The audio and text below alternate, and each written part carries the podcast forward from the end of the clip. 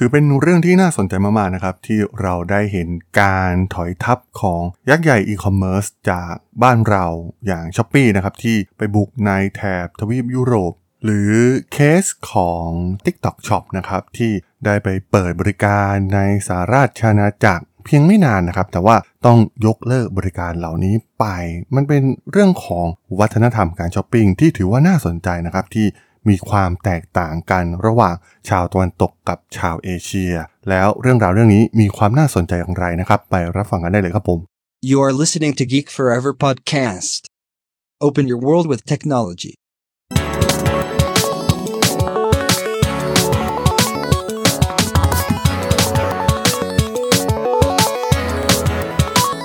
This is Geek Story.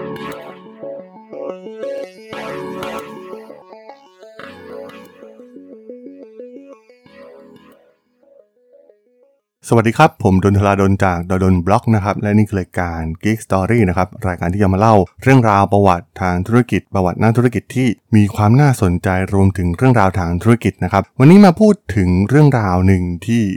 ค่อนข้างน่าสนใจนะครับ ที่บริการอีคอมเมิร์ซ ยักษ์ใหญ่หลาย ๆ แห่งนะครับ ที่พยายามที่จะบุกไปในโลกตะวันตก แต่ว่าพวกเขาก็ไม่สามารถที่จะบุกเข้าไปได้นะครับ ตัวอย่าง Shopee เองได้พยายามที่จะบุกเข้าไปในตลาดยุโรปนะครับ แต่ว่าก็ล้มเหลวไม่เป็นท่า หรือแม้กระทั่ง TikTok Shop ที่ต้องถอยทัพกลับมาอย่างรวดเร็วมาก ๆ หรือแม้กระทั่งบริการอีคอมเมิร์ซ ทางฝั่งตะวันตกเองที่ต้องการที่จะบุกมาทางฝั่งเอเชียนะครับ มันก็มี case study ที่น่าสนใจหลาย ๆ แห่งนะครับที่ถือว่าไม่ประสบความสำเร็จเป็นอย่างยิ่ง ตัวอย่างเช่น eBay ที่ไปบุกในประเทศจีนนะครับ มันเป็นเคสคลาสสิกมาก ๆ ใช้ทุกอย่างเหมือนโลกตะวันตก พยายามเจาะเข้าไปในตลาดจีน แต่มันก็ไม่สำเร็จนะครับ สุดท้ายพ่ายแพ้ให้กับ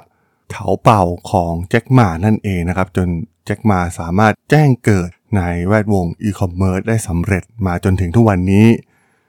มันเป็นเรื่องของความเข้าใจถึงพฤติกรรมการช้อปปิ้งวัฒนธรรมการช้อปปิ้งที่เป็นท้องถิ่นมากกว่านั่นเองนะครับ ที่แสดงให้เห็นถึงความแตกต่างอย่างชัดเจนที่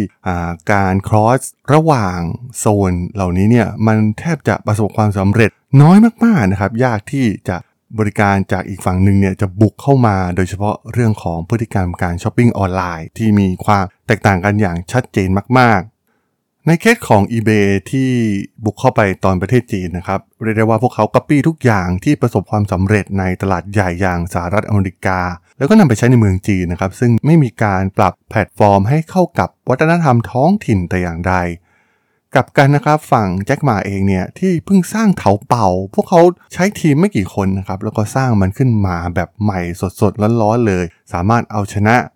โดยเข้าใจพฤติกรรมคนท้องถิ่นมากกว่า โดยใช้ feature เด็ด เพียงไม่กี่อย่างนะครับ เช่น เรื่องการเรียงหมวดของสินค้าที่เข้าใจกลุ่มผู้บริโภคชาวจีนมากกว่า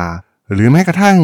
การปล่อยให้ผู้ซื้อและผู้ขายเนี่ยคุยกันได้อย่างอิสระนะครับ แม้จะ มีทุนที่น้อยกว่ามาก แต่สุดท้ายพวกเขาก็เอาชนะ eBay ไปได้สำเร็จ แต่ก็มีบางแห่งนะครับในแถบโซนเอเชียเองที่มีพฤติกรรมการช้อปปิ้งคล้ายๆ กันกับฝั่งตะวันตกอย่างในญี่ปุ่นเองนะครับที่ตอนนี้เรียกได้ว่าอเมซอนเนี่ยเข้าไปตั้งฐานที่มั่นได้สำเร็จ ซึ่งสไตล์ของคนญี่ปุ่นเนี่ยก็มีความคล้ายคลึงกับพฤติกรรมการช้อปปิ้งของฝั่งตะวันตกนะครับที่เน้นความเรียบง่าย เราจะเห็นได้จากแพลตฟอร์มที่เป็นเจ้าตลาดในญี่ปุ่นนะครับทั้ง Amazon หรือ Rakuten เองนะครับ ก็เน้น concept แบบช้อปปิ้งแบบเรียบง่ายนะครับ มีหน้าจอ มีการเลือกสินค้า เช็คเอาท์จ่ายเงินจบง่ายๆนะครับ ไม่มีความซับซ้อนถ้าดูหน้าจอในฝั่งแอปช้อปปิ้งของเอเชียเนี่ยโอ้โห มันเยอะมากนะครับ มีอะไรหลายอย่างที่เป็นลูกเล่นให้เรามาเล่นนะครับ ซึ่งถูกจริตกับพฤติกรรมผู้บริโภคฝั่งนี้มากกว่านะครับทำไมคนแถบเอเชียตะวันออกเฉียงใต้เนี่ย ก็มีความคล้ายคลึงกับประเทศจีนนะครับ ชอบการไลฟ์สด ชอบเล่นเกม มี gamification ต่างๆ เก็บ coin เก็บสิ่งต่างๆ เก็บโค้ดลดคูปองต่างๆนะครับทำให้การช้อปปิ้งเนี่ยมันมีความสนุกมากขึ้น แต่ว่าทางฝั่งตะวันตกเองเนี่ยอาจจะมองว่าการช้อปปิ้งก็คือการช้อปปิ้งนะครับซื้อสินค้าแล้วก็รอสินค้ามาส่งที่บ้านแค่นั้น แล้วก็ทำการจ่ายเงินไป หรือแม้กระทั่งเรื่องของ flash sale นะครับที่เรียกได้ว่าเป็นการลดกระหน่ำราคาสินค้า มันค่อนข้างถูกจริตกับคนแถบเอเชียเป็นอย่างมากนะครับ แต่ว่ามันก็แทบจะใช้ได้น้อยมากๆนะครับกับพฤติกรรมการช้อปปิ้งของชาวตะวันตก เราจะเห็นได้ว่ามีสินค้าบางอย่างนะครับขายถูกมากๆ บางชิ้นเนี่ยขายกัน 9 บาทเท่านั้นนะครับขายกันไปได้ยังไง มันไม่มีทางที่จะสร้างกำไรได้เลยนะครับ ซึ่งแน่นอนว่าแพลตฟอร์มเองเนี่ยก็เป็นคน รับภาระในส่วนนี้เพื่อสร้างพฤติกรรมการช้อปปิ้งให้กับผู้บริโภคจนติดหนึบนะครับ เราจะเห็นได้ว่าตอนนี้เนี่ยเราแทบจะไม่เลือกสินค้าจากที่อื่นกันแล้วนะครับ เราเปิดแค่แอป Lazada แอป s h o p e e มาเพื่อเลือกซื้อสินค้านะครับ ถ้าเรามองในโลกออนไลน์ แต่นั่นก็มันทำให้แพลตฟอร์มเหล่านี้เนี่ยต้องสูญเสียเงินไปจำนวนมหาศาลเช่นเดียวกันนะครับ เพราะว่าต้องใช้งบประมาณ เป็นจำนวนมากนะครับ ในการจัดแคมเปญ การลดราคาการซับซิได้ราคาสินค้าเหล่านี้นะครับ ตัวอย่างผลประกอบการของ s h อ p e e ก็เห็นได้ชัดนะครับว่าขาดทุนสูงมากๆ แล้วก็ขาดทุนต่อเนื่องมาหลายปีมากแล้วนะครับแม้คู่แข่งของพวกเขาอย่าง Lazada เองเนี่ยจะสามารถกลับมาสร้างกำไรได้บ้างแล้วนะครับ แต่ว่ามันก็เป็นการสร้างกำไรจากธุรกิจ การขนส่งสินค้ามากกว่านะครับ ไม่ใช่กำไรมาจากธุรกิจอีคอมเมิร์ซโดยตรง ซึ่งการใช้รูปแบบโมเดลเดียวกันนะครับ ที่คาดหวังว่าการประสบความสำเร็จในแถบโซนเอเชียตะวันออกเฉียงใต้หรือในจีน แล้วจะไปประสบความสำเร็จในทวีปยุโรปเนี่ยต้องเรียกได้ว่ามันเป็นสิ่งที่ประเมินผิดไปอย่างมากนะครับ เพราะว่ารูปแบบโมเดลอย่างการ flash sale เองเนี่ย ไปใช้ในแถบตะวันตกนะครับแล้วก็นำสินค้าราคาถูก ซึ่งแน่นอนนะครับว่าส่วนใหญ่มันก็เป็นสินค้าราคาถูกจากจีนอยู่แล้วนะครับ ไปขายแล้วก็ส่วนใหญ่ก็มีสินค้าที่เป็นสินค้าก๊อปปี้ละเมิดลิขสิทธิ์หลาย ๆ อย่างนะครับเรียกได้ว่าเป็นเป็นการดูถูกชาวตะวันตกเป็นอย่างมากนะครับ ซึ่งสินค้าก๊อปปี้เหล่านี้เนี่ยมันเป็นสิ่งที่พวกเขาเนี่ยก็รับไม่ค่อยได้นะครับ นั่นเองนะครับที่ทำให้ TikTok Shop ก็เคยโดนเล่นงานจากประเด็นนี้ ตัวอย่างที่พวกเขาไปในสหราชอาณาจักรนะครับ มันมีสินค้าตัวหนึ่งนะครับที่กลายเป็นประเด็นปัญหา ซึ่งพวกเขาได้นำแบรนด์เรียนแบบสินค้าจากแบรนด์ของอังกฤษอย่าง Dyson นะครับที่มาขาย flash sale ในราคาถูกๆนะครับ เป็นสินค้าเลียนแบบนะครับ เป็นการตบหน้าชาวอังกฤษ หรือสหราชอาณาจักรอย่างโจ่งแจ้งมากๆนะครับ ซึ่งมันทำให้คนฝั่งตะวันตกเนี่ยไม่พอใจเป็นอย่างยิ่งนะครับ กับ สิ่งที่แพลตฟอร์มนำสินค้าเหล่านี้มากระจายในแพลตฟอร์มของตนเองนะครับและนั่นเองก็เป็นปัจจัยหนึ่งที่เป็นปัจจัยสำคัญเลยก็ว่าได้นะครับ ที่ทำให้ TikTok Shop เองเนี่ยถึงกับต้องยอมหยุดบริการไปในสหราชอาณาจักรนะครับ แต่ว่า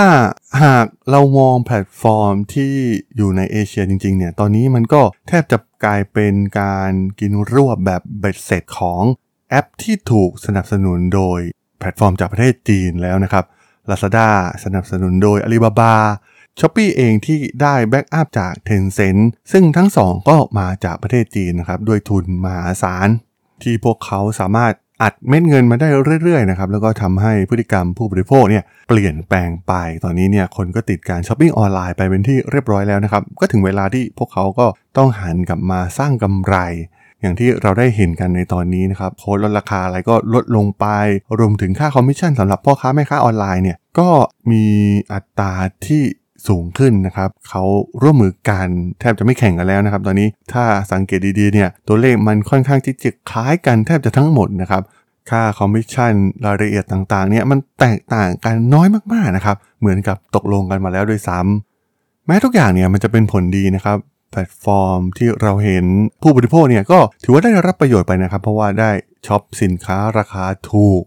หรือผู้ประกอบการชาวไทย ผู้ประกอบการท้องถิ่นเองเนี่ยจะได้รับประโยชน์จากการเข้ามาใช้แพลตฟอร์มเหล่านี้ในการกระจายสินค้า โดยเฉพาะในช่วงแรก ๆนะครับ แต่ว่าในระยะยาวเองเนี่ยกลุ่มที่ได้ประโยชน์ที่สุดนะครับก็คงเป็น กลุ่มผู้ประกอบการจากประเทศจีน ที่กำลังรุกหนักเข้ามากลืนกินพ่อค้าแม่ค้าออนไลน์อยู่ในตอนนี้นั่นเองครับผม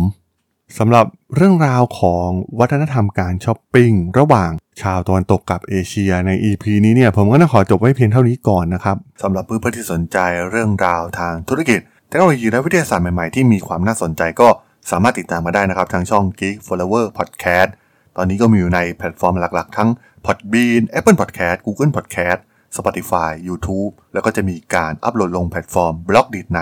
ทุกๆ ตอนอยู่แล้วด้วยนะครับ ถ้ายังไงก็ฝากกด Follow ฝากกด Subscribe กันด้วยนะครับ แล้วก็ยังมีช่องทางหนึ่งในส่วนของ Line add ที่ a t h a d o n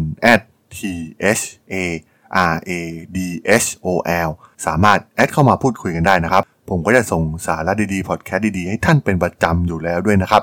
ถ้าอย่างไงก็ ฝากติดตามทางช่องทางต่างๆ กันด้วยนะครับสำหรับใน EP นี้เนี่ยผมต้องขอลากันไปก่อนนะครับ เจอกันใหม่ใน EP หน้านะครับผม สวัสดีครับ